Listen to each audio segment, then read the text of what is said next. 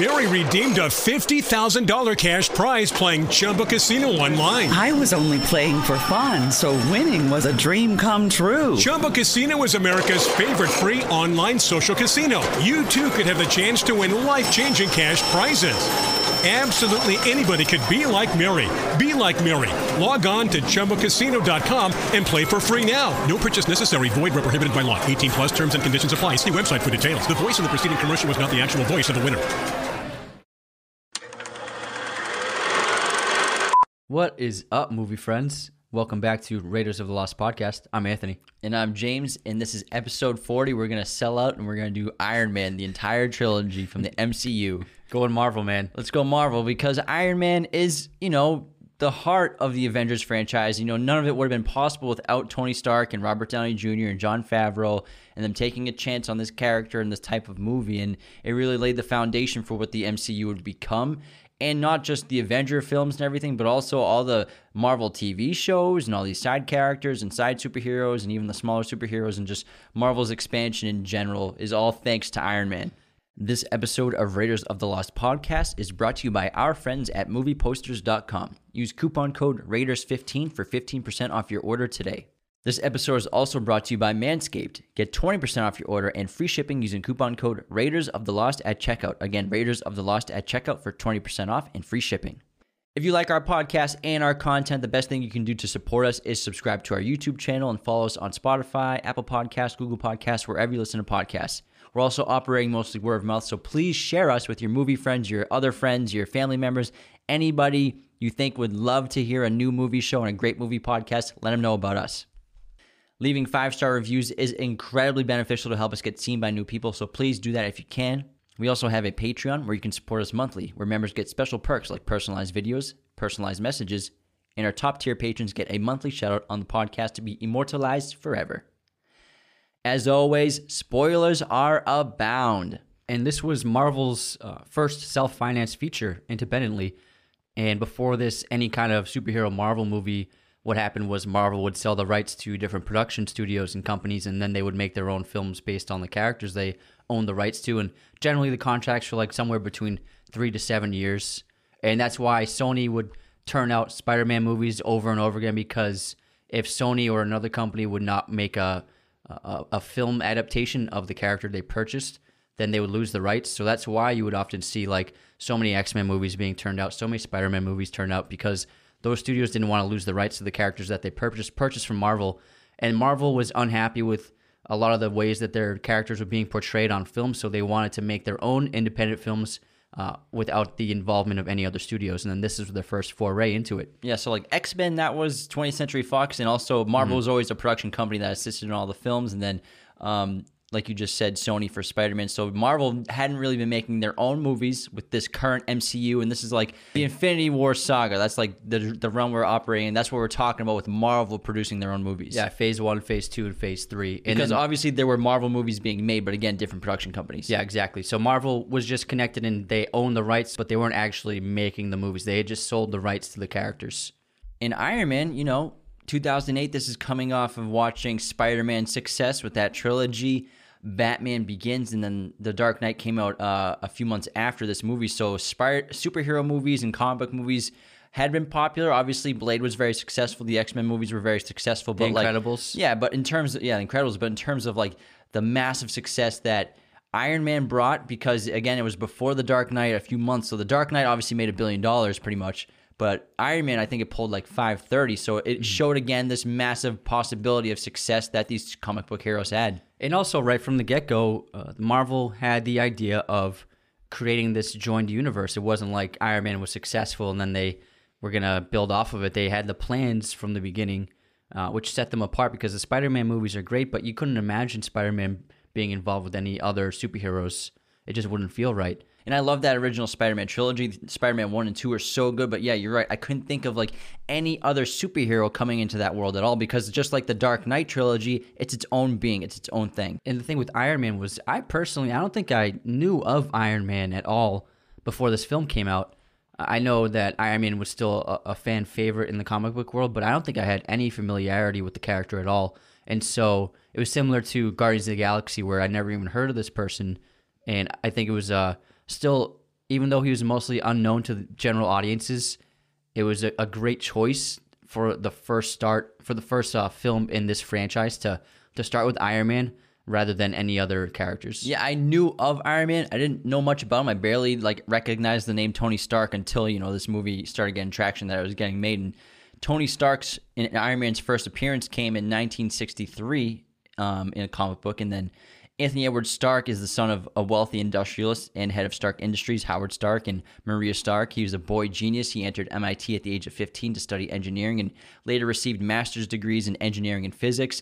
After his parents were killed in a car accident, he inherited his father's company. And so we have this great origin story in the first Iron Man film, which kind of even takes the entire trilogy for Iron Man and Tony Stark to kind of come to fruition as, as a joint character.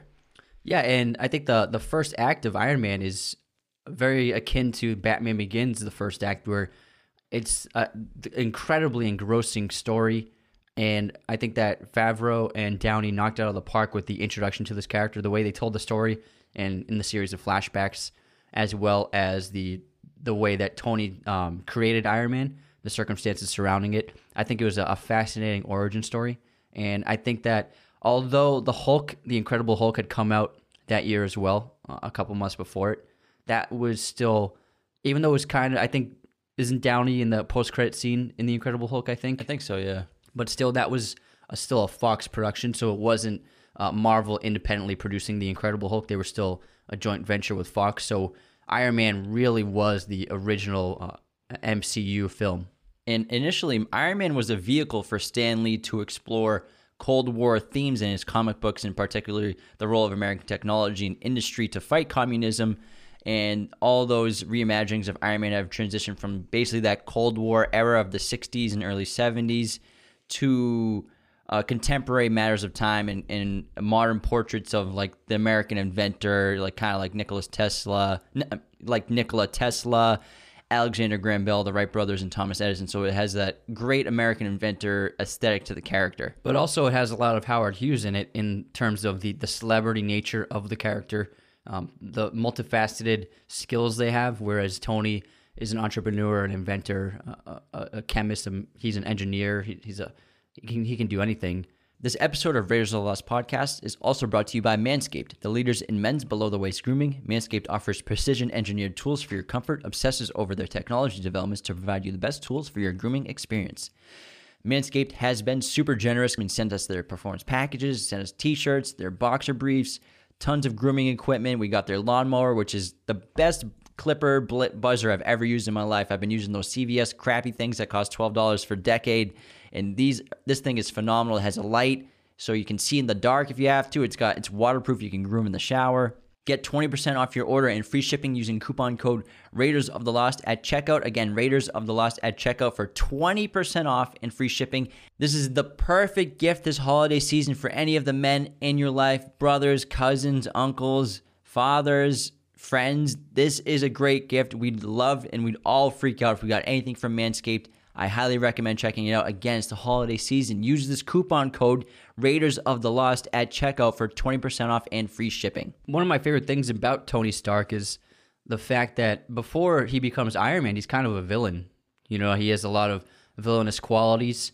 He's a, a he's just a, a, pretty bad guy. He has low morals. Yeah, and I mean he's a war profiteer. He he, he he's an weapons and arms manufacturer, and so he he makes uh, billions in profit over over death and destruction, and he doesn't seem to care at all about it. All he cares about is is himself and his success and his celebrity and his status.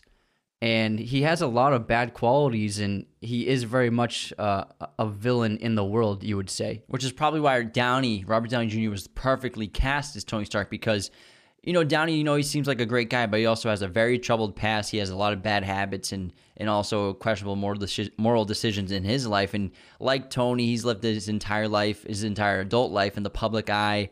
He's experienced immense highs as an actor in person and also depressing lows as an actor in a person. But Downey's a special actor. If it weren't for his drug addiction and his criminal behavior in the 90s, this man would have been the biggest actor in the world 15 years before Iron Man because in 1992, Downey was in that movie Chaplin, where he played Charlie Chaplin. He's sensational in that movie. He got nominated for an Oscar, but I don't know how he didn't win. But His performance in that will blow your hair back, and you could tell. Another day is here, and you're ready for it. What to wear? Check. Breakfast, lunch, and dinner? Check. Planning for what's next and how to save for it? That's where Bank of America can help. For your financial to-dos, Bank of America has experts ready to help get you closer to your goals. Get started at one of our local financial centers or 24-7 in our mobile banking app. Find a location near you at bankofamerica.com slash talk to us. What would you like the power to do? Mobile banking requires downloading the app and is only available for select devices. Message and data rates may apply. Bank of America and a member FDIC. When you need mealtime inspiration, it's worth shopping Kroger, where you'll find over 30,000 mouthwatering choices that excite your inner foodie. And no matter what tasty choice you make, you'll enjoy our everyday low prices, plus extra ways to save, like digital coupons worth over $600 each week. You can also save up to $1 off per gallon at the pump with fuel points. More savings and more inspiring flavors make shopping Kroger worth it every time. Kroger, fresh for everyone. Fuel restrictions apply watching it that he was a movie star, a mega movie star in the making. Yeah, and he was in one of the most loved uh, romantic comedies in the '80s, uh, the the Pickup Artist, and uh, he was just a breakout star in that role, and he was one of the biggest stars, up and coming, rising stars of that time until he obviously fell down the mountain of drug addiction. Yeah, and he got arrested in 1999 and served 201 days in prison, in actual prison. We're not talking about movie star prison, famous people prison, rich prison. We're talking about doing real time with real criminals. And he obviously had a target on his back for being a rich, famous movie star and good looking. And he had to actually leave prison for surgery one time because he got beaten up so bad and he had a ton of facial scarring and injuries. So he had a target on his back and he, he did his time, but he got released after I think it was 201 days. He even had a, a lot of bad instances uh, of moments with the press where, uh, oftentimes, if you read an article about an actor in like Esquire or GQ or, or, Vanity Fair, what happens is the journalist who writes that article they usually spend a few hours with that celebrity, and then they that's what they write the story based on, that experience they had with the celebrity. And there's one instance where Downey had to do uh, had to meet with a journalist to for some kind of magazine they were writing a story on him and he met the he he met the journalist in nothing but his boxers and a bathrobe with a, a bottle of scotch and a handgun on him, and the journalist got incredibly scared and ran off. Yeah, you can only imagine the amount of the roles that he missed out on or got turned down because of his risky behavior, and obviously all these studios had to take out high risk insurance policies on him every time they took him on a role because they knew about his behavior. Yeah, this is one of the reasons why when he did get clean, it was hard for him to find work for a few years because every film they what they do is they take out insurance on the lead actors, and what the insurance does is in case something happens, like the lead actor has some kind of accident or um, something happens, an illness or anything that which would uh, prevent the actor from continuing making the film, uh, the insurance um, grants the production money so that they can refilm the scenes that they need to, maybe with a new actor or whatever the situation calls for. So it provides them with money in case something, some kind of emergency happens. And with Downey, um, since he had such a bad track record, the insurance um, required to get him in a movie was so expensive. Most film productions did they didn't want him involved because it was just going to cost way too much just to insure him for the production. Yeah, so he had some minor roles. His biggest role after prison was Kiss Kiss Bang Bang, with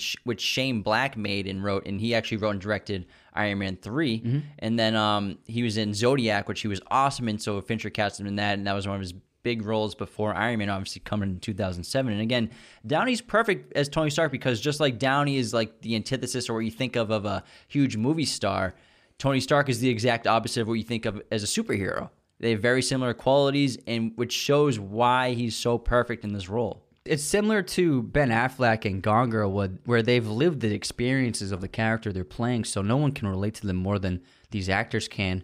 And that's why I think, even though the studio they were wanted to pursue actors like Tom Cruise and Clive Owen for the role of Tony Stark, but Jon Favreau, to his credit, uh, he always felt that Downey was uh, the perfect choice for the role because of his life and his experiences, and he would bring that to the character.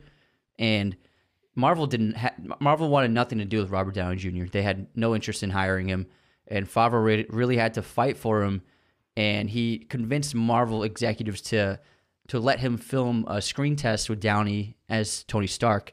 And so they filmed the screen test and showed it to the Marvel executives. And when the executives saw uh, Downey in character as Tony Stark, they finally understood and, and agreed with Favreau that Downey was perfect for the role.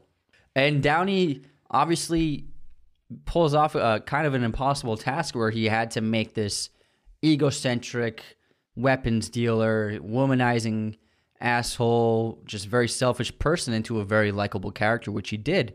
And he obviously became the most beloved character in the MCU. I mean, uh, Tony Stark on paper before he turns into Iron Man is just a complete asshole, but then he ends up becoming uh, the character you love most of all. Yeah, he transcends every other character, no matter how good Captain America is in terms of having such a good heart, or Thor and his powers, and the Hulk and his his likability, and it's really just his character flaws that make Tony Stark so likable. His alcoholism, his his abandonment, his his traumatic past from his parents' death, and his and all the questions his father left behind for him, and it's all these things and is that really make you relate to him and feel empathy for the character, despite the hubris that he displays and the complete asshole mentality and the sarcasm and the quips, which are hysterical, though. Yeah, and that's what Downey really brought to the character was the, the dialogue and, and the personality, because this film was very similar to Gladiator, uh, which we talked about on that podcast, where uh, they they had just the action sequences and set pieces written, uh, and they they knew the overall arc of the of the story, but they didn't have much dialogue written, and so Downey Favreau and Gwyneth Paltrow would meet every morning before filming each scene, and they would they would work out the dialogue and write each morning as they were filming. And so I think what this did was Downey and Favreau injected their humor and their personality into the character of Tony Stark and the actual tone of the film.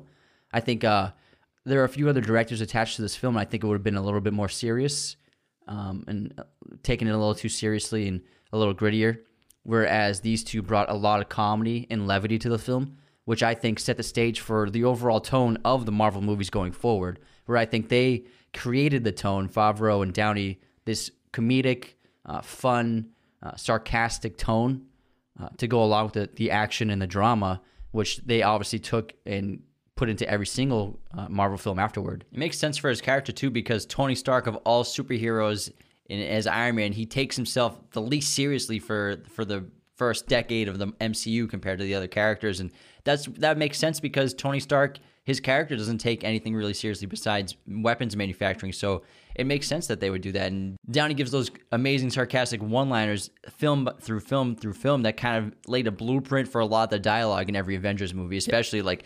Thor Ragnarok, big time. Like that's basically if you close your eyes and like pretend Downey was saying it, it's like all his dialogue. And I think uh, I think Iron Man is great because he reminds me of Batman, where uh, neither of them have superpowers, uh, and they both use the, the their wealth and their power to to create a superhero. And I think that's it's always more relatable for a human to be the lead rather than someone like even someone like Thor or the Hulk. I know the Hulk is part human, but still, it's kind of a little too fantastical. And I mean, Steve Rogers, Yeah. he's a human, but he's superhuman. superhuman. So just to have a normal man as the leader of this group makes it more relatable, and I think that's why it was smart to choose him first. Yeah, and the similarities between Tony Stark and Iron Man and Bruce Wayne and Batman are, are almost there's a ton of them, and obviously both genius billionaire orphans turned superheroes. So one can only imagine what Elon Musk would be doing right now if he didn't have a family. If his family were was murdered in front of him, yeah, he'd definitely be a he'd be superhero at Batman. night. he'd be like Tesla man. and then um, Tony and Bruce were both shaped from their past. that was a good Tesla one. man. Tony and Bruce were both shaped from their past. Bruce Wayne was shaped from the trauma of his parents being murdered in front of him by a petty criminal. And then Tony was also shaped by the, his parents' death of a supposed car crash, but he eventually learned that it was the Winter Soldier that killed him. Spoiler alert, even though I said spoiler but afterwards. But everyone's seen them. Yeah, you all know what happened. Uh, both had immense expectations to fill with their IQ and their family histories. At a young age, Bruce decided to take his vengeance out on the criminals of Gotham City. Tony went in more of that playboy direction while building his company, Stark Industries, into the best weapons manufacturer in the world. And it's not until Tony is almost killed with his own weapons and he sees the innocent bloodshed that they cause in the Middle East that he then decides to use his gifts and his talents and his wealth in a more righteous way, kind of like Batman. They both have awesome mansions with these superhero basement layers, and they uh, both have similar love interests.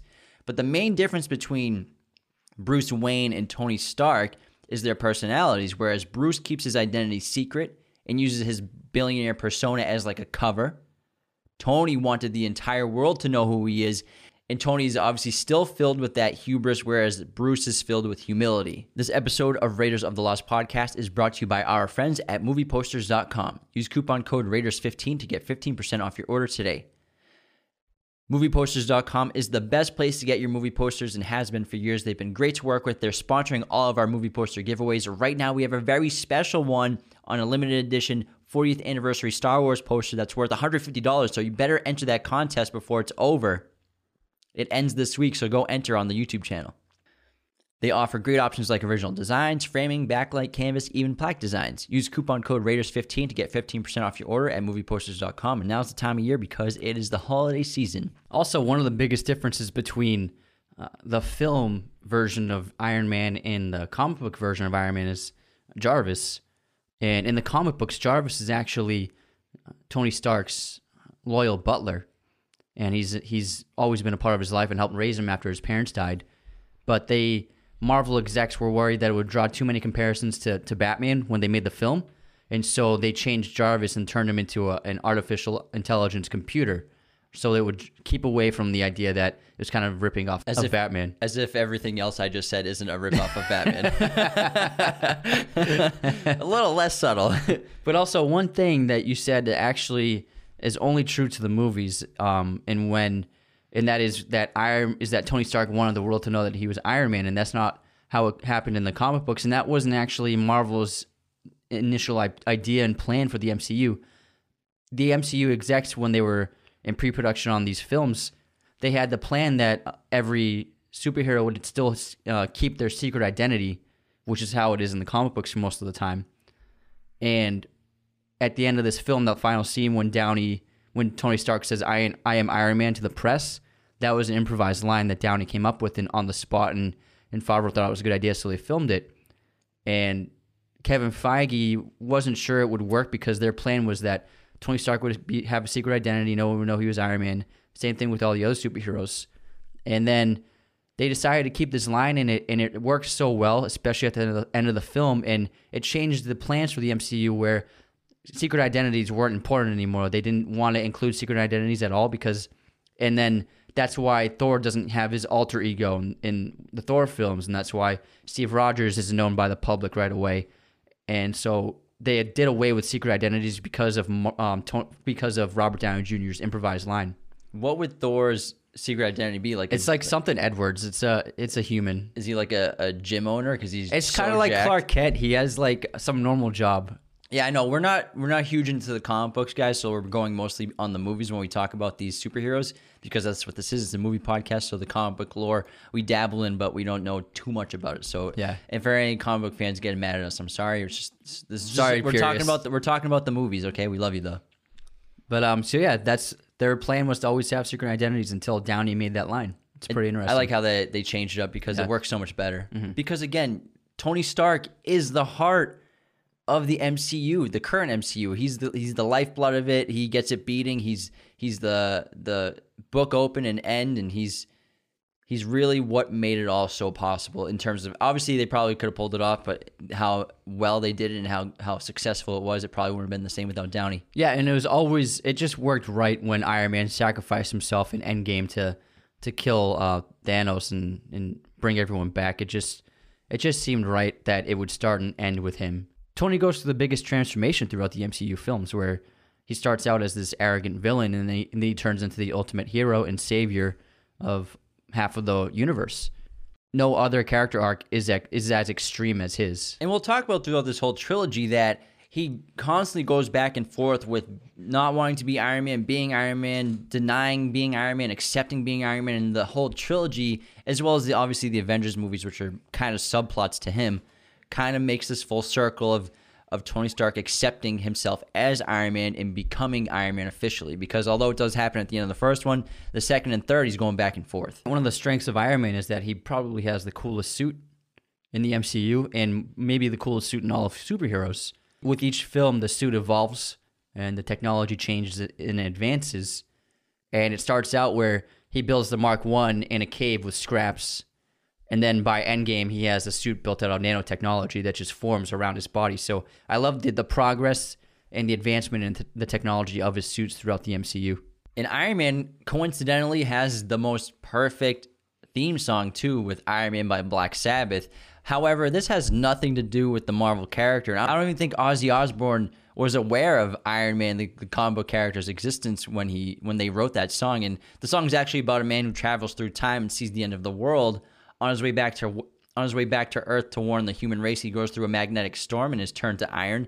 Nobody believes him about the end of the world, and he gets mad and takes his rage out on the human race, thus bringing about the end of the world that he saw. So the the song is about somebody destroying the planet and destroying Earth, whereas the movie's about somebody saving Earth. So it's kind of funny and It's ironic. ironic, yeah. It's funny because I didn't know this, but he, he says he says in the film the suit's not actually made of iron; it's made of uh, gold uh, titanium. It's like high titanium. Yeah. It's like it's actually it's a it's a, it's a good name. It's not actually iron, but it's like a high titanium alloy. Yeah, and that's what I think uh, sets Iron Man apart from films like uh, The Dark Knight, which it came out in the same year as that film. Where yeah, The Dark Knight is has its comedic moments; it can be pretty funny, but I think uh, Iron Man set the stage for the MCU being uh, very fun and very entertaining, uh, along with uh, great action and, and fun superhero stuff. But it's always just a good time. Yeah, but I think you're not trying to say that it's better than No, The no, yeah. Knight. You're just trying Got to say nice that contrast. It's, a different type Yeah. of movie. Yeah, exactly. I don't want someone to be like, "Oh, he thinks Iron Man's better than The Dark Knight." What a fucking idiot! No, Dark Knight's best superhero movie ever made. Yeah. So, but the way you worded it, I just Yeah, want to make sure yeah. I'm trying to I'm trying to protect you, man. I'm out for you. Thanks, I- man. I got your back. it. Yeah. I got your back for the trolls. The Marvel movies are always just a good, fun time, always entertaining no matter what.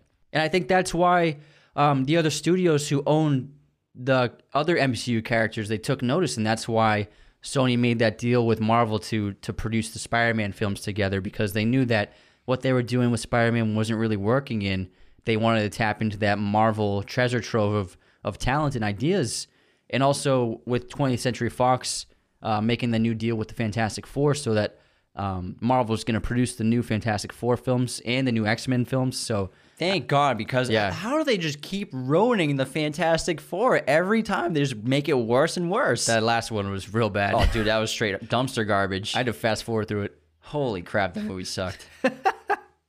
But they, but these studios, they understand. So they were always trying to make as many as they could, so they wouldn't lose the rights.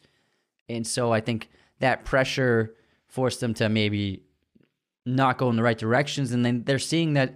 I think the difference with Marvel is that Marvel is a company filled with the people who created these characters, and they're obviously extremely passionate about these characters. That's why they work at Marvel rather than a production company. And so I think that Marvel is so successful because the people that work there are so passionate and know so much about these characters rather than Sony hiring a couple of successful screenwriters who had a big hit last year to write the new Spider-Man movie. You know what I mean? I think it's kind of similar to how last episode we were talking about Pixar and the relationship between Disney and Pixar and how it was so distant and troubled at first, and they didn't really want to work together until Disney saw what Pixar was doing and saw the passion and and the knowledge and what they were bringing to the table, and that's when they created that partnership. And then even when uh, Pixar renegotiated for a 50-50 split of everything, that uh, Disney was totally on board because Disney was, Disney was like, you guys know what the hell you're doing. You have this new direction, and it's clearly resonating with audiences. So you do your thing. We're just going to give you some money, and we'll take half of everything. One of the main reasons for Marvel's success is due to the fact that Kevin Feige has been overseeing the entire MCU. And I think that since he obviously has always been so passionate about the Marvel characters and comic books, the, the guy started as a, an assistant at Marvel, just getting coffee for the executives. You know what I mean? And then he worked his way up to being the the, creative um, director of the, of the film division, and then he oversaw the entire arc of each phase of the Marvel MCU. And I think that having someone involved who's not just a movie producer, he's he's an intense fan and loves these characters in these comic book stories so much that I don't think that anyone else could have pioneered the success of Marvel in as good a way as he did. Yeah, it's nothing short of astounding what what uh, Feige helped create and how he was the main architect of it all. But let's also not forget that Jon Favreau is kind of an unsung hero in the Marvel Cinematic Universe in the current MCU and what he did for this franchise, especially with Iron Man and Iron Man 2 and how he's been integral to helping create what, what they've done with the MCU. it set the stage for every Marvel movie going forward. And the thing with the MCU is if it got off to a rocky start, it wouldn't have worked out because what happened was the way they went independent is Marvel took out a loan for $525 million and they literally put all their characters on as collateral for this loan. And this loan gave them that amount of money over seven years in order to produce a few independent films. and so they decided to make Iron Man one and two and Captain America. If if Iron Man had failed at the box office, they obviously would have made the other two, but they probably wouldn't have made enough profit to make uh, Thor and then the the next couple of movies. So everything was on the line to make Iron Man successful. And if it, if Iron Man had even just become maybe moderately successful, like 300 million box office, probably still it, it might not have worked. Still, it needed to really become a huge hit of uh, over half a million dollars for Marvel to really get enough power behind it to keep driving the movies forward. And so everything was on, on the line for them. And a lot of people always wonder how did Jon Favreau, the guy from Swingers, get Iron Man 1? How did he get to direct this? And what happened was he was in with the Marvel crew. He he was in Daredevil, the one with with Ben Affleck. He was his like buddy in that. And then he made Elf, and Elf was an immense success. It went down and still is one of the best Christmas holiday movies ever made. So he was riding high off that success. And, you know, again, he had the foot in the door with the Marvel execs. And he also made the film Zathura after Elf, which had a lot of uh, CGI and sci fi elements to it. So it showed that he can make a film with a lot of CGI special effects in it. Yeah. So they gave him a shot and he knocked it out of the park. And obviously, he did two, but he didn't do number three. And he went on to make The Jungle Book, Lion King, The Mandalorian. He's Disney's guy now pretty amazing. But also, like he wrote Swingers, and he wrote um, another film that he starred in. So he's always been a storyteller all the way back to before he was even a, known as an actor. You're so money, man. You're so money, So baby. money, baby. You don't even know You how money know you are. You and he's know. also he has a great guest spot in The Sopranos playing himself. Yeah, yeah, yeah. That's a good one. Favreau's been around. He, he, I'm sure he knows a lot of people in Hollywood, and he's been working in the industry for decades. Let's get into the, the filmography. First, we have Iron Man, which was released in May 2008. Directed by Jon Favreau, written by Mark Fergus, Hawk Ostby, Art Marcum, and Matt Holloway. The film stars Robert Downey Jr., Terrence Howard, Jeff Bridges, and Gwyneth Paltrow. The film grossed $585 million on a budget of 140 million.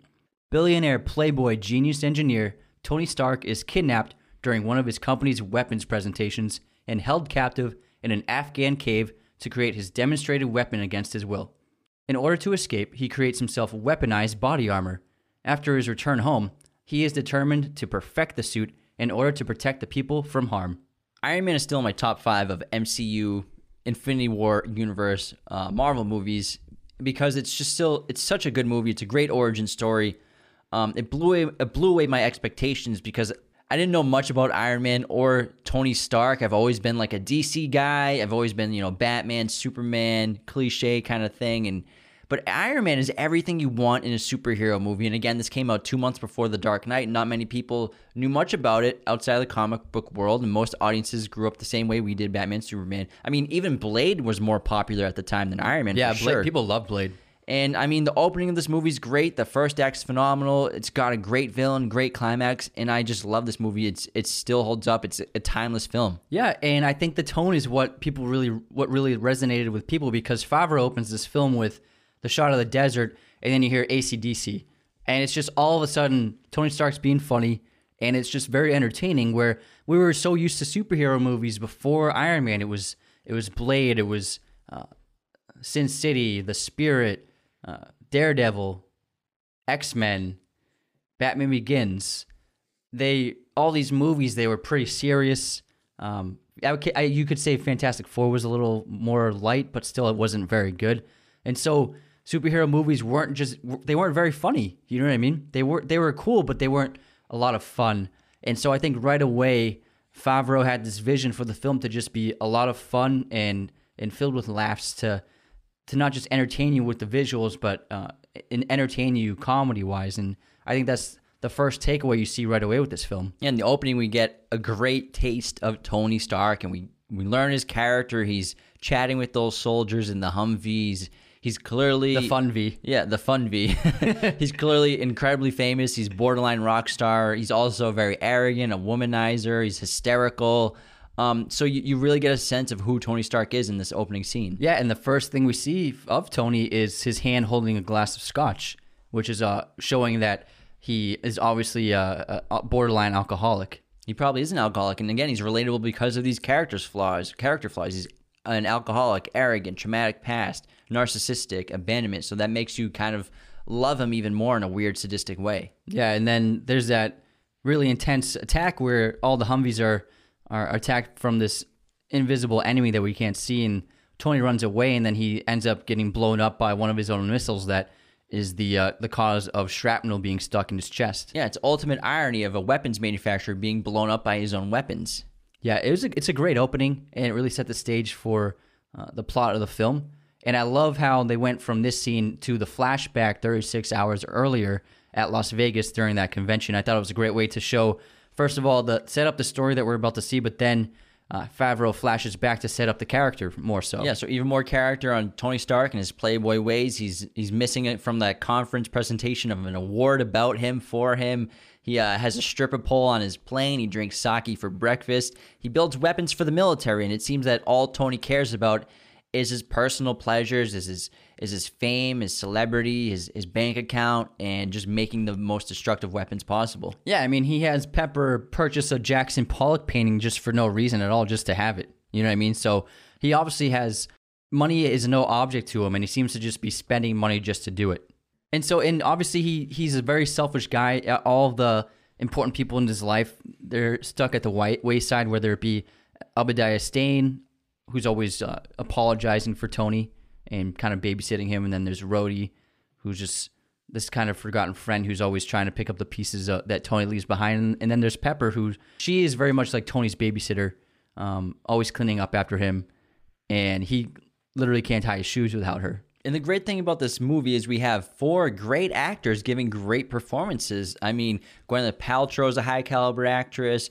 Uh, Jeff Bridges is the dude. Come on, he's such a great actor. Terrence Howard's a great actor. He was nominated for an Oscar the year before for Hustle and Flow, I believe. And then obviously RDJ is phenomenal too. So we had, you know, these superhero movies are now introducing high caliber actors and actresses into their stories, and these characters are all very unique. I mean, they could have easily had made the mistake and made all these characters also very funny and like have similar qualities and similar lines, but they're all very different. And I mean, even Terrence Howard, he's just like this conservative, very straight arrow kind of um, uh, Air Force captain or lieutenant, whatever he is.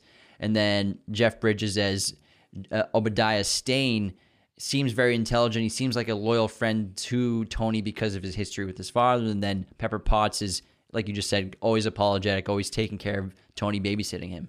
Yeah, I mean, I think they established right away that Marvel was interested in in quality talent, not just like the hottest actors around. Whereas they had two Oscar winners in the leads of this film, it's pretty amazing. This is one of my favorite Jeff Bridges roles because I can't I can't think of any other movies where he's the villain, and he plays uh, oh Tron Legacy he plays such a great villain in this because even as Obadiah, there's still that quality of just lovability about Jeff Bridges that he can't help but exude in some way. And he does seem like a great friend. Uh, he was his father's partner. And so he seems like a, a trustworthy father figure to Tony.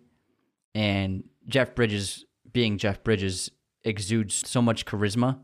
And then, but then to see him take his turn as the villain antagonist of the film, I think it was a lot of fun. I'm sure Jeff Bridges had fun doing it. And I, he actually surprised everyone by shaving his head and growing the beard. It was a choice that he made uh, personally about the character. Yeah, he's sensational. He's got a great beard, by the way. But aside from having a great head of hair, too, man, yeah. the guy's got some good genes going on. And uh, obviously, we're wishing him the best with his with his cancer diagnosis, and hopefully, Jeff Bridges comes out on top stronger than ever. But he's again, it's great to see him as a villain. I love seeing like normally uh, good-hearted character actors playing villains like Matt Damon when he's a villain in Interstellar. It's so fun to see. In the first the first 45 minutes of this film, he seems like you said like a great friend to Tony and, and like a, a, family member almost. And he doesn't go out there screaming, "I'm the villain! I'm the villain! Look at me! I'm this dark, sinister person," which is very effective and keeps the audience guessing like who's in control of everything and really who the enemy is.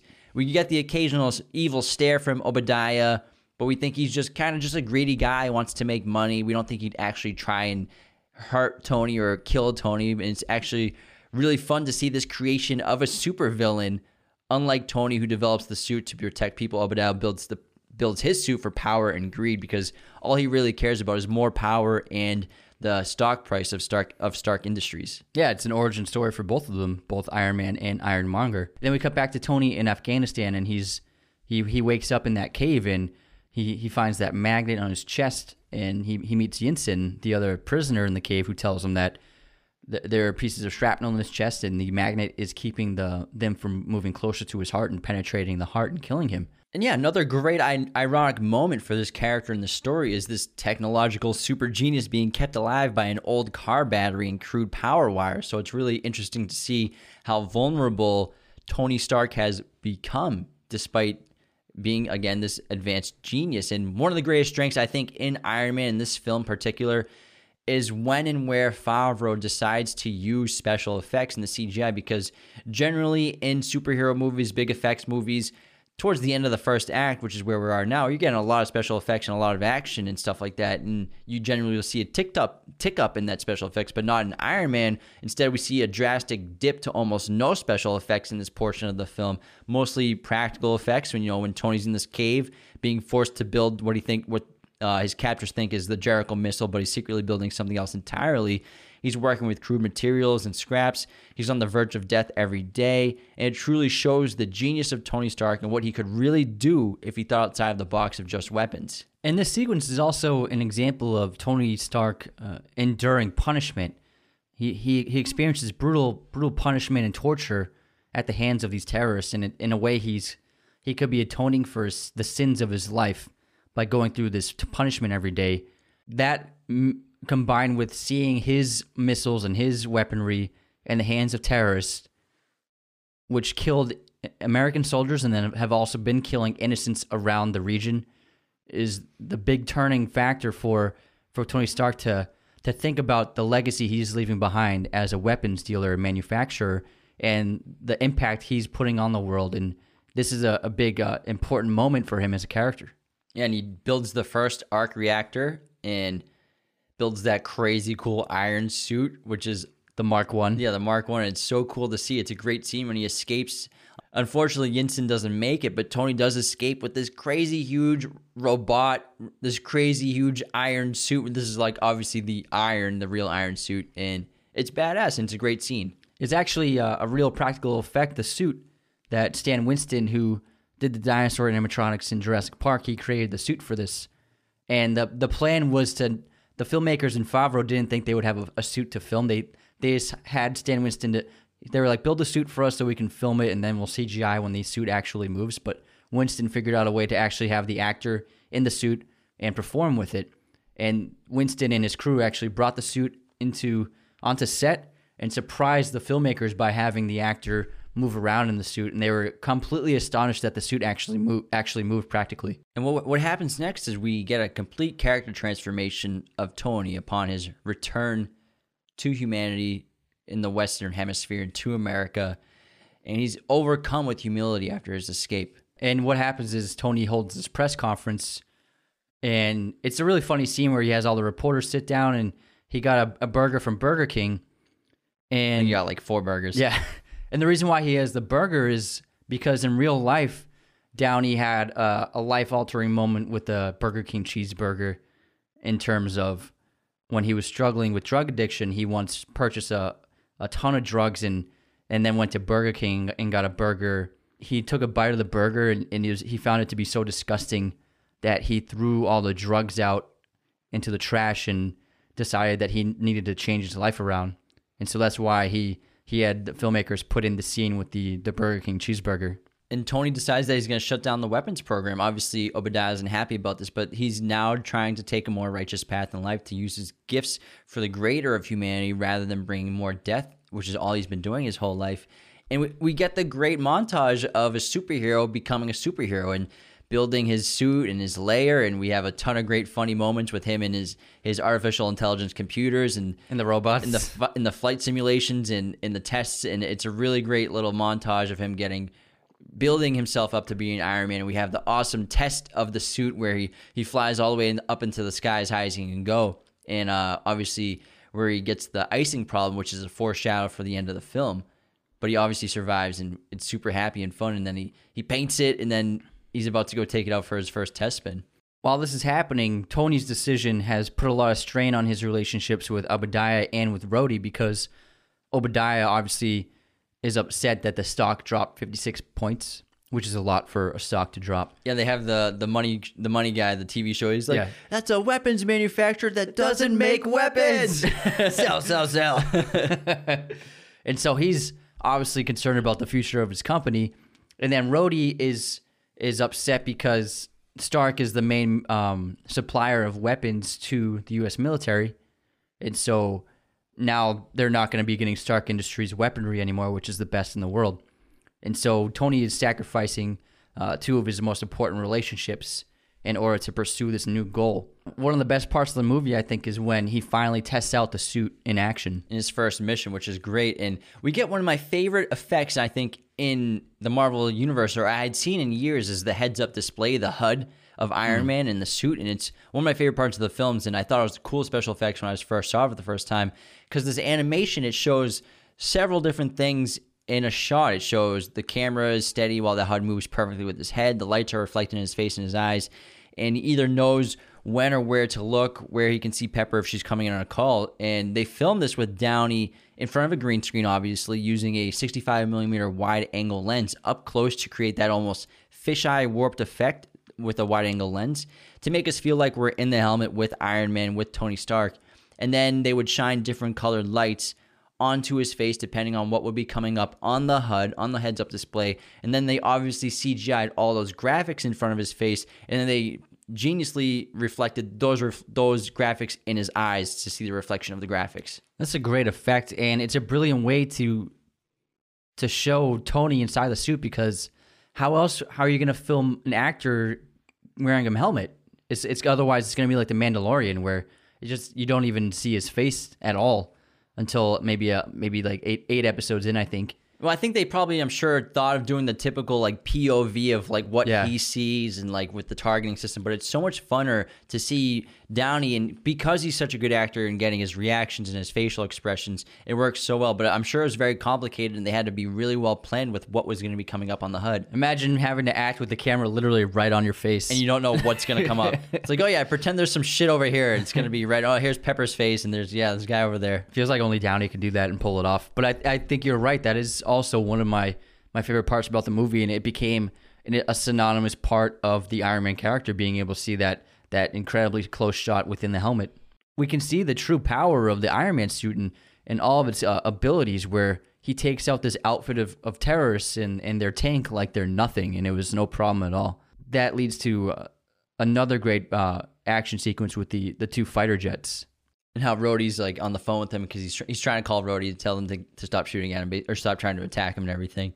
The CGI in this movie is generally very good. There's just some parts that I think don't hold up as well as it used to, are where um, Tony's like pretty much putting the suit on wherever his mask is off while wearing the suit because I think the CGI, as advanced as it was at the time, when it's with a human body, it doesn't look quite up to snuff with today's uh, CGI. So I don't think it it's as timeless as the rest of the CGI in the film is. That's actually the reason why they stuck with just filming in 35 millimeter because Favreau wanted to film in IMAX like Nolan was doing for The Dark Knight, but um, they decided that the CGI wasn't good enough uh, quality to to work within an IMAX shot because there's so much um, information in an IMAX shot where the quality of the image is extremely higher than just regular film, and so the the CGI would have w- looked worse with IMAX footage, and so they they stopped the idea of shooting in IMAX for that exact reason. And Downey, he's one of the best physical actors of our time. He's basically a modern day Charlie Chaplin because, I mean, he played Charlie Chaplin. But what that means is he has complete control over his body and he uses this skill very effectively in the film, in Iron Man, with the suit. Um, especially, I think, the scene where uh, Obadiah eventually removes his reactor from his chest and he's, he's dying and he's trying to get down to his basement. He's incredibly great at showing you that he really is dying. You think that he's dying. He looks like he weighs a thousand pounds, and he's such a great physical actor as well, which I think a lot of people don't know. Yeah, and Obadiah shows his true colors as the true villain of this film, and he even kills the leader Raza of the terrorists with that crazy paralyzing sonic effect, that little device he has. And when he does it to to Tony, uh, it's him finally revealing himself to almost like someone who was like a son to him. And so it to kill to be able to do this to Tony shows that Obadiah is a truly evil person and it sets up great stakes when he we see that he has finally finished his own suit. And this film has a great climax. It's got a great ending where Tony he eventually uses his old reactor that he made inside that cave, which was framed in a in a glass container by Pepper that says proof that Tony has a heart, that proof that Tony Stark has a heart, and he uses that to reboot up and puts on his suit and he goes and he has to go save Pepper and everybody from Obadiah who is at Stark Industries and he activates his mega super suit, which is again, it's not conservative like Tony. It's enormous and powerful, and it's it's a really great battle. A gr- really great fight because Obadiah's suit is clearly more powerful than Tony's Iron Man suit, but he did. Um, but he hasn't had as much experience in the field, so they don't know all the pro- so he doesn't know any of the problems that Tony experienced when he took his out on the field. Yeah, the greatest example is the icing effect when they fly at too high of an altitude and ice builds up upon the suit. Where that's the reason why uh, Tony changed the the element of his suit to, to, to gold titanium alloy to prevent icing and moisture building up, and that's one of the main reasons why he gets an upper hand over Ironmonger. But it's a great fight. It's a great battle. Yeah, so Pepper and, and Tony save the day and they kill Obadiah and blow his ass up inside that giant reactor. And we have the great iconic ending where, you know, he's doing another press conference and Coulson from S.H.I.E.L.D. is giving him the talking points. And Tony gets up there and he's he's insinuating that the reporters asked if he was a superhero when they when they didn't. And then he, uh, the iconic line at the end of the movie where he reveals that he is Iron Man. I am Iron Man. It's a, a great ending and it's iconic. And this set the stage for the MCU. And the character arc and transformation of Tony is the greatest part of Iron Man and what makes it not only the best in the trilogy, but one of the best MCU movies, in my opinion. Downey's power within the MCU obviously evolved and and exploded after this film. Uh, for example, for Avengers Endgame, Robert Downey Jr. earned $50 million for his role, but for Iron Man 1, he only made $500,000. Jon Favreau, he celebrated getting the job as director by going on a diet and losing 70 pounds. Actually, yeah, he looks great in this movie. He also play, yeah, he plays uh, Happy Hogan, his uh, his driver. Yeah, he looks real slim in Iron Man 2 as well. And if you look closely, in one of the garage scenes at Tony's house, you can see Captain America's shield is sitting on his desk. Next up is Iron Man 2, released in 2010, directed again by Jon Favreau, written by Justin Theroux. The film stars Robert Downey Jr., Mickey Rourke, Gwyneth Paltrow, Don Cheadle, Scarlett Johansson, Sam Rockwell, and Sam Jackson. This film had a budget of $200 million and had a worldwide box office of 623 million. While trying to keep his declining health secret, Tony Stark is the center of the public's eye with the government trying to gain access to the technology to his Iron Man suit. With the pressure on, Tony is faced with a man with a vendetta against the Stark's late father. Iron Man 2 is a great follow up and a very important film in the MCU because uh, this film had the most prevalent use of S.H.I.E.L.D. Uh, they were very much implemented into this film, especially with Nick Fury and with the Black Widow. Yeah, this is a very good movie. It's a good sequel. Um, not quite up there with the original, and I think the third film's better, but it does get a lot of hate, but I think that's kind of unwarranted. And a lot of people think it's bad, but you got to remember what you're comparing it to. Iron Man 2, it's very funny. It has great special effects, decent plot, and it's a it's a, basically a vehicle and a setup tool of Marvel to expand their universe. And the biggest weakness for me is kind of like this reversion of Tony Stark to being kind of this hyper arrogant asshole persona again, despite the immense character change that he just went through in the first film. This is obviously fun and hysterical. His sarcasm is obviously one of the best parts of the film, but I thought it was a little repetitive.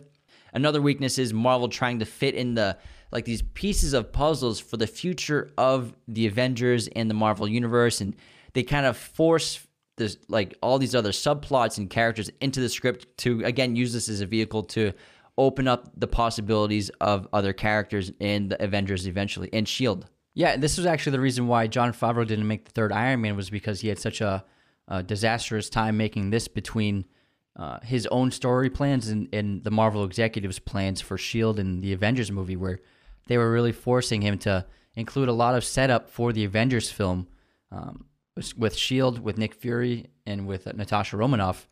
And Favreau kind of wanted to tell his own story, but he was pretty much battling with Marvel the entire time, even though I mean, I, I understand what Marvel's doing, but also like this guy made Iron Man, let him do what he wants. You know what I mean?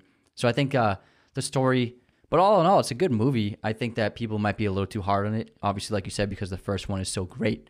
But it's still a solid film. It's got great villains and a pretty compelling story. And again, it's I think that they took an interesting turn where they, I actually like the the downfall of Downey's of uh, Tony Stark in this film because um, it showed uh, that he's still struggling with alcoholism, and I think it's an important facet of the character to not just uh, stray away from it for the rest of the his his arcs. Yeah, I'm not saying his downfall. I just mean his like asshole mentality. Mm-hmm. But um, also Iron Man. That screenplay was written by the people who wrote Children of Men, which I think won an Oscar for best screenplay, and also a BAFTA nominated writer of Big Fish. Whereas Iron Man 2 just has the writer of Justin Theroux, who, yeah, Tropic Thunder was really good and funny, good script. Not saying that he's a bad writer, but like the guy, that's his only writing credit besides this movie. Mm-hmm. So I think, you know, maybe the writing struggled a little bit there. But it's, it's a good movie. I like it a lot. We're introduced to new villains.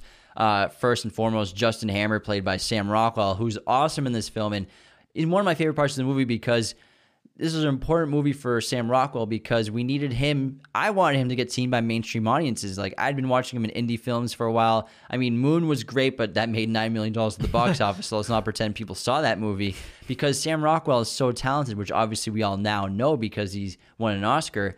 Uh, but I would have liked to see Hammer be the main villain of this movie rather than Vanko, Ivan Vanko, played by Mickey Rourke, aka Whiplash. That's actually not a bad idea. Where they could have had uh, Hammer maybe pr- produce and build this maybe incredible arsenal of weaponry to go against Iron Man. That wouldn't be. It's actually pretty interesting. Not bad. You should have written it. I should have written. That's too bad, man. I was, No, but- I was busy in 2010. But I think they wanted uh, someone to uh, stand up to Iron Man, and Ivan Vanko is still a, a really good character. And Mickey Rourke, obviously coming off of the wrestler, was very much in demand, and he did he did a great job with this role. What I think they were trying to do is make an, an antagonist to Tony Stark and an antagonist to Iron Man. So I think that Justin Hammer is kind of like Tony Stark. He's very similar to him. You know, he's very wealthy, intelligent. So he's like that persona as a villain. And then Whiplash and Ivan Vanko is Iron Man's uh, anti hero and Iron Man's uh, antagonist. And also, I think Ivan Vanko uh, produces the opportunity for uh, the Tony's history and Tony's past to to come up against him in terms of uh, uh, Vanko's father was uh, partners with Howard Stark, and they actually designed the arc reactor together. And Ivan Vanko actually has his father's blueprints of the arc reactor, which is how he's able to to build and construct his own arc reactor um, by himself, similar to how Tony Stark did it. And I think it's uh it's important for for Stark to to confront his past. I think that's one of the main themes of this film to co- confront your past and and where you come from and to overcome that. And we learn more about Howard Stark and his past from that secret message in the video that um, he leaves for Tony to find. And, you know, it's great to get more backstory on our characters, which again is what you want from a sequel. You know, new characters and more backstory on the original characters. Yeah, and then the other main conflict that Tony's facing in this is the his uh his friction with the American government, and I think it's pretty accurate. I think this would happen in real life, where the American government um, is very concerned about the Iron Man suit because they view it as uh, in a in a very advanced, uh, weaponized uh, suit of armor that can be used for warfare, and the American government wants to take control of it rather than allowing Tony Stark to to use it privately on his own on his own terms. And they're also worried about the fact that uh, other nations, especially rivals to America, are trying to create their own Iron Man suits. Although Tony points out that they're all doing an awful job with it, and, and none of them are working out. And and Tony's confident that no one else will be able to really construct a suit like this for at least ten years or so. But he is. It's a great scene where he has that hearing um, with the Senate, the Senate um, congressional hearing. I think it's definitely something that would really happen with the American government in real life. I think it's similar to those Howard Hughes press conferences with the Mm-hmm. with the Senate hearings too. Um, and just back on Whiplash real quick, I, I didn't. He didn't get that much action as like you thought he would. Like he has that cool scene at the racing event where he tears the cars apart, and we see his like superhuman um, whiplashes. I guess Lashes. his arc his arc lashes his whips which are cool and um is interesting but i mean the biggest fight scene he's involved in is he's hacking these iron man suits and he's really just behind a computer for the most part and it, it seemed like less of a threat to Tony Stark and Iron Man compared to Obadiah in the first one and other Marvel villains. I mean, even Hammer is a bigger antagonist, I think, in this film than Whiplash. But I think they, if they switched it and made again Hammer the main villain with Whiplash being controlled by Hammer, I think that would have been more effective. I think that they kind of put too much into the, the first half of this film, where the third act and especially the climax of the film kind of fell a little short of expectations. For example, that the race in France, which is pretty unrelated to the plot, but it looks like they put a lot into that, a lot of money and resources to to creating that intense Formula One race. Where I think by the by the second half of the film, they didn't really have much uh, as much money to to put behind creating a giant action set piece because they had already spent so much resources on that uh, first act, and so I think that That's why the ending of the film Yeah. was on like a creek. yeah, this is, yeah, that's why it's at like a a nice little park. But I think I mean overall, it still works. But I think they did uh, miss their mark a little bit. But I think one of the shining highlights of this film is obviously the introduction of Black Widow. Um, and ScarJo is fantastic in this role. She starts out as this notary assistant, and she seems like obviously smart but very innocent.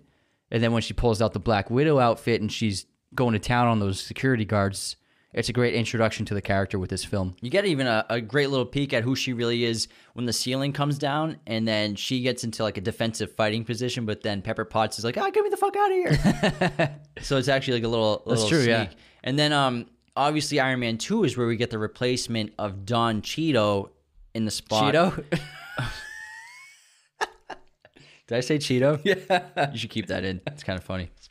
Iron Man 2 is where you get the replacement of Don Cheadle as Rhodey with the the basically the firing or axing of Terrence Howard because what happened was Terrence Howard was top billing and got paid the most in Iron Man 1. He got paid 4.5 compared to what you said he uh, Downey made 500,000. Yeah, he was just coming off an Oscar nomination. That means you're going to get paid a lot. So um, he was in, he was obviously in demand, and he did great as Rhodey in Iron Man One. But uh, he didn't sign a contract that would make him get paid 4.5 million for three pictures. He signed a three picture contract, but I don't think it was binding, which means that they could just not bring him back if they didn't want to. So they didn't have to meet any offers or or match any offers that that him and his agent brought to the table.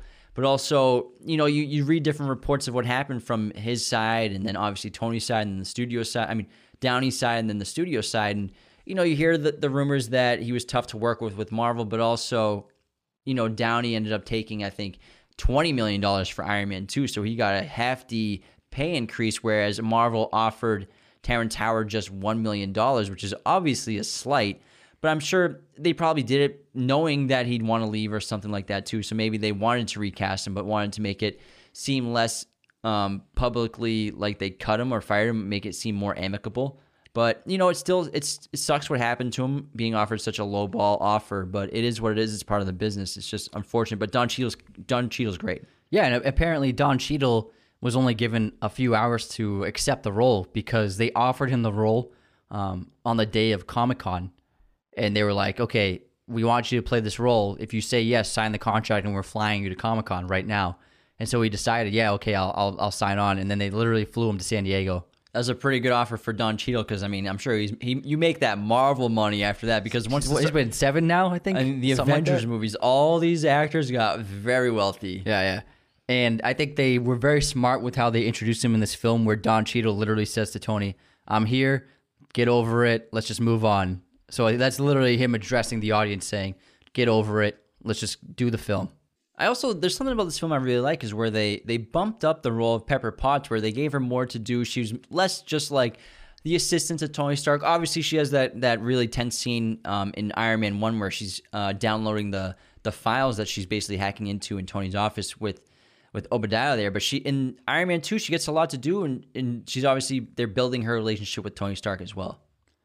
Yeah, but their their relationship is becoming strained because Tony's down falling down this downward spiral of of alcohol, and he's not being honest. He he won't tell anyone that he's actually dying from blood poisoning from the palladium inside of his chest.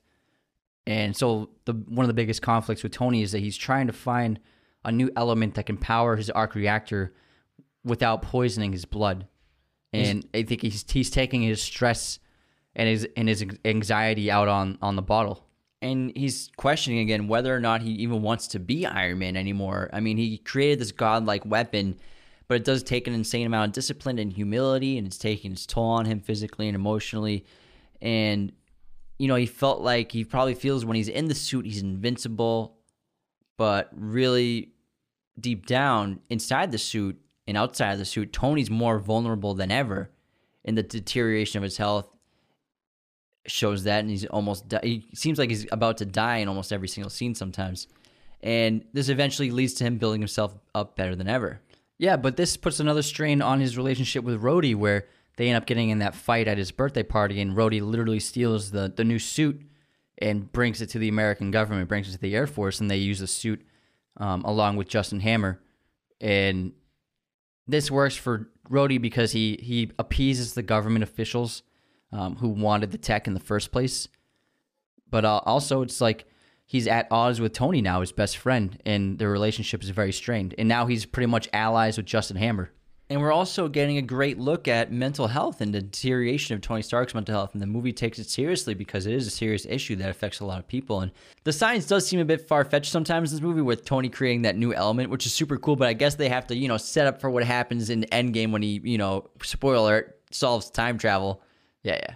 But also, it's a it's a way of him connecting with his with his father, who he spent his entire life thinking his father didn't really care about him, and he was very hard on him, and he was very cold. But ultimately, his father called him his greatest creation and left him the blueprints to create this element.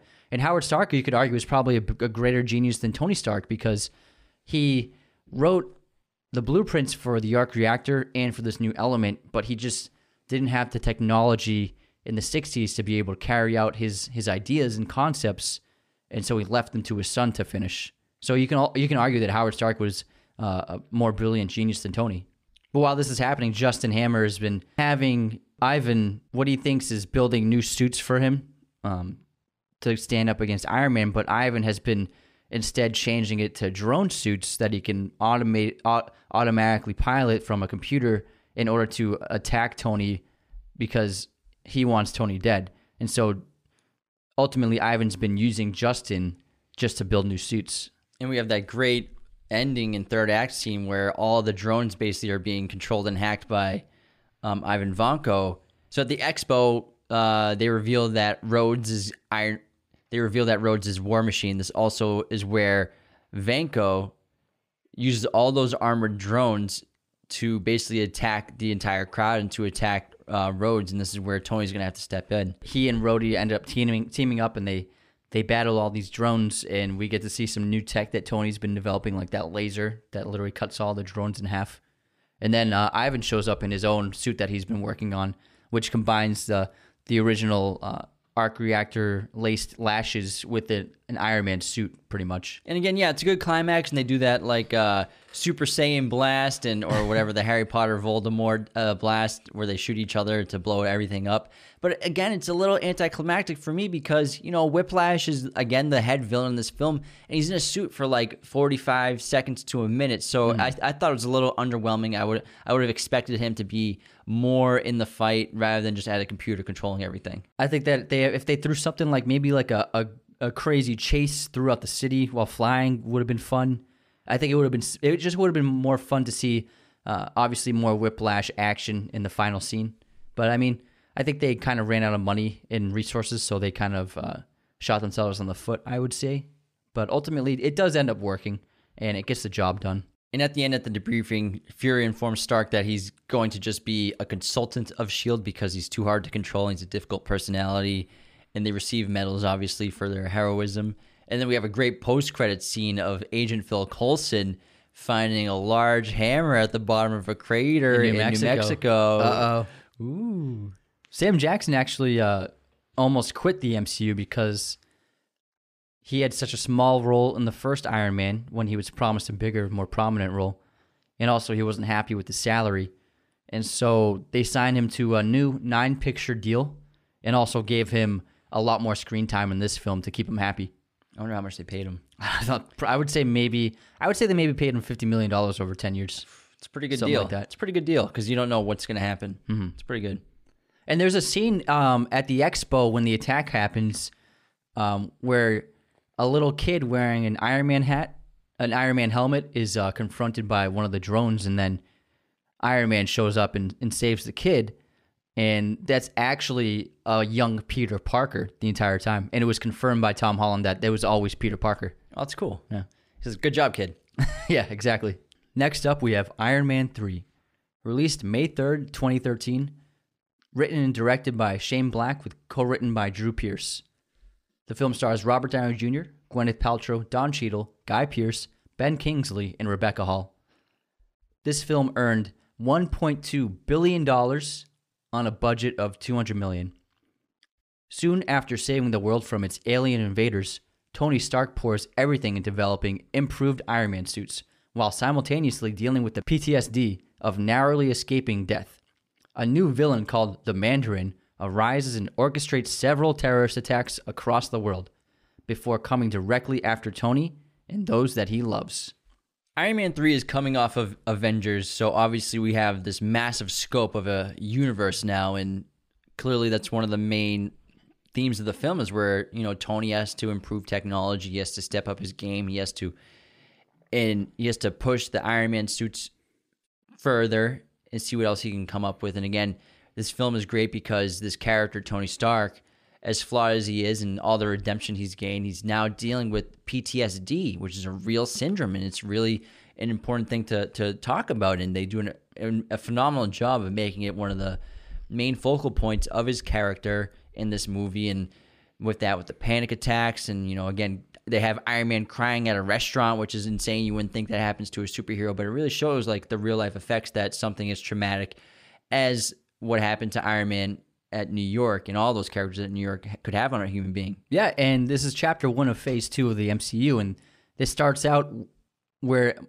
where Tony is obviously becoming obsessed with creating as many suits and advancing his technology further and further because of the events in New York, and this will ultimately lead to Uh, Avengers Ultron, where he creates Ultron because he's looking for a way to better protect the world from this gigantic scope of threats we now face. And so this will lead to the creation of Ultron. And I think Iron Man 3, I think it's better every time you watch it. It, it kind of just ages really well. And I mean, I, I don't think I was super high on it the first time I saw it, but the second and third time I watched it, I liked it more and more. And what's great about it is it's technically a Christmas movie. Like all of Shane Black's movies, they're all Christmas movies. Yeah, so always. Sh- you know, Shane Black is uh, one of the most important parts of uh, Robert Downey Jr.'s resurrection of his career because he gave him a lead role in Kiss Kiss Bang Bang in I think 2005, which was more, probably his biggest role since he got released from prison. And it's a really good movie. You guys check it out if you haven't seen it. It's very funny. Yeah, and I think that's what Shane brings to this film. He brings so much humor. I think you could argue that this is the funniest Marvel movie. I think this and Thor Ragnarok.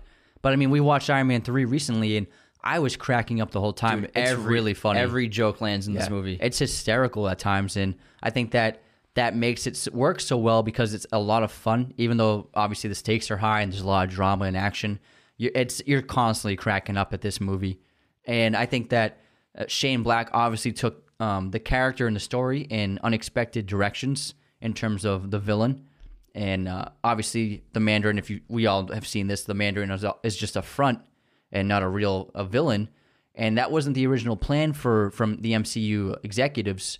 They obviously wanted the Mandarin to be like he is in the comic books. He's kind of like uh, he's kind of like Doctor Strange in a way. Uh, he has superpowers and he's like got ten rings that give him power or something. that come from an alien spacecraft. Yeah. But he's also the arch enemy of Iron Man in Yeah. the comic books. And he was actually slowly being uh, set up um, in the first Iron Man and the second Iron Man, where uh, his terrorist organization are the people that uh, uh, Obadiah hires. Favreau's plan was to have Mandarin be the villain ultimately in this film, but be like the real version, comic book version. But I think Shane Black, um, at first, honestly, I did not like how he how he uh, depicted the Mandarin because the setup in the trailers made the Mandarin seem like this cool, evil, um, giant force of, of of a villain. But then, I think that having the villain be just an actor was a lot of fun, and it was such a surprising twist. You weren't expecting it. I think the the lack of general knowledge on the lore of Iron Man in the comic books let him do that, and and let him take a chance because I mean that's what Marvel kind of does. They take chances, they take swings. Sometimes they miss. They generally hit it out of the park. And for the average person, they had no idea who the Mandarin even was in the Iron Man comic book world. So really, the people who were most upset about it were the comic book fans, We're the devout Iron Man fans. Which you know, I totally understand their gripe. They have a right to be upset with it. But again, you know, you either do something exactly as it's in the in the comic book, or you just flip it on its head entirely to create a splash, which it obviously did create a splash. But we also get another great villain with Guy Pearce in this movie, who's so good in this movie because Guy Pearce, another underrated actor in my opinion, Australian actor. He's incredibly charming and sinister at the same time as Aldrich Killian. he's also incredibly nerdy in the beginning of the movie with the flashback. Yeah, and uh, which is a very funny scene. And one of my favorite parts is Happy Hogan's Vincent Vega look with his long hair and that in that funny suit. Oh yeah, and does he have a bolo tie? I think? Yeah, yeah, does, yeah. That's really great. And um, I think uh, yeah, Aldrich Aldrich is a, a great villain. I think he's one of the stronger MCU villains ultimately. I think, and but I think my favorite part about this film is that uh, Shane Black had this really great concept of of taking away the suit from from Tony Stark, where Tony Stark spends half this film without his suit and I think watching him carry out these uh, action scenes in, in defense and and using his wits, his intelligence, and his knowledge of uh, of science and uh, physics in order to defend himself and fight off these uh, these bad guys was a really great way to tell the story because um, the suit has always been his saving grace, and to take that away, I think was a great choice. Yeah, it's the best part of the film because we're getting more Tony, less Iron Man because that's the draw of Iron Man. It's Tony Stark, it's Robert Downey Jr., and it's just like the first one where we get a lot less Iron Man than you would think, and we get just more Tony. And seeing Tony down on his luck, being hunted with a busted suit, dragging it around in the snow, completely vulnerable to any attack, needing to hide out and use that kid's garage. It's it's so great to see. And like you said, he just uses his cleverness and and his and his intellect to escape danger with it without his suit. The sequences in Tennessee are some of my favorite in all the Iron Man movies because, like you said, we love Tony Stark. And while he's there, he's investigating uh, the Extremis compound, and he's he discovers that these bombings that have been taking place. The fir- one of them obviously put Happy Hogan in the hospital, and he he learns that uh, the explosions were caused by soldiers who took the Extremis compound, but their bodies rejected it and caused them to ex- spontaneously combust. I think the Extremis plot was a great choice for this film because it really put up Iron Man against uh, villains who can really uh, handle their own against him and really test him and his powers and damage his suits because yeah. they have that like heating effect, so they can actually manipulate and, and melt the metal of his suits. And Extremis is basically was an Extremis was created by Aldrich Killian in that beginning flashback at the 1999 New Year's Eve party is where Killian is trying to um, offer uh, Tony Stark to invest in his company and partner with him on this project, and clearly um, it, it, succeeded because Killian is also now we have the scenes with Pepper Potts where he's trying to again become partners with Stark to offer him to buy this this research and this product basically because what he's done is he's remapped the brain and ch- brain and changed what human beings can do with their with their potential. And there's that great scene, and I, I love the special effects in this movie because I think it's better because I think the special effects in Iron Man one and two are great, but this one took it to a next notch. And we have the great scene where he's with Pepper Potts in the office and he has that great the holographic display of his brain and we're going inside of his brain and seeing what Extremis does and it's really cool and also what he's doing is creating super villains an Extremis also cures disabilities, whereas when Aldrich was at that party, we saw that he had disabilities physically, and then Extremis cured him of all these. And this is actually how he ropes the vice president into the Extremis scheme by um, by uh, using the vice president as a puppet. He, in exchange, will cure the vice president's daughter who uh, is missing a leg. And so the Extremis compound not only produces super soldiers, but it cures disabilities. What's happening is these explosions are a problem that Killian can't solve, and he doesn't know how to fix Extremis.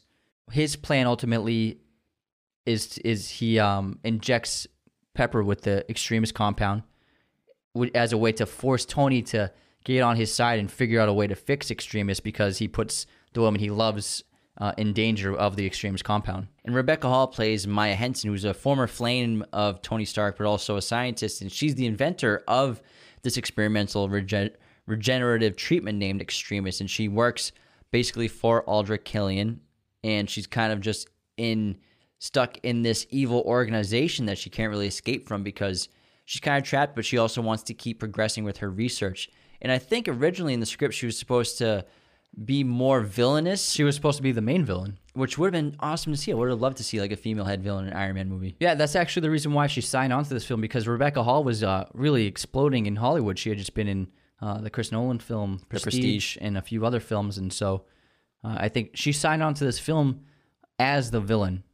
But then script changes made her character more of a a side supporting character to Aldrich Killian. Um, I think obviously she was still signed on contract wise, so she had to be in the film.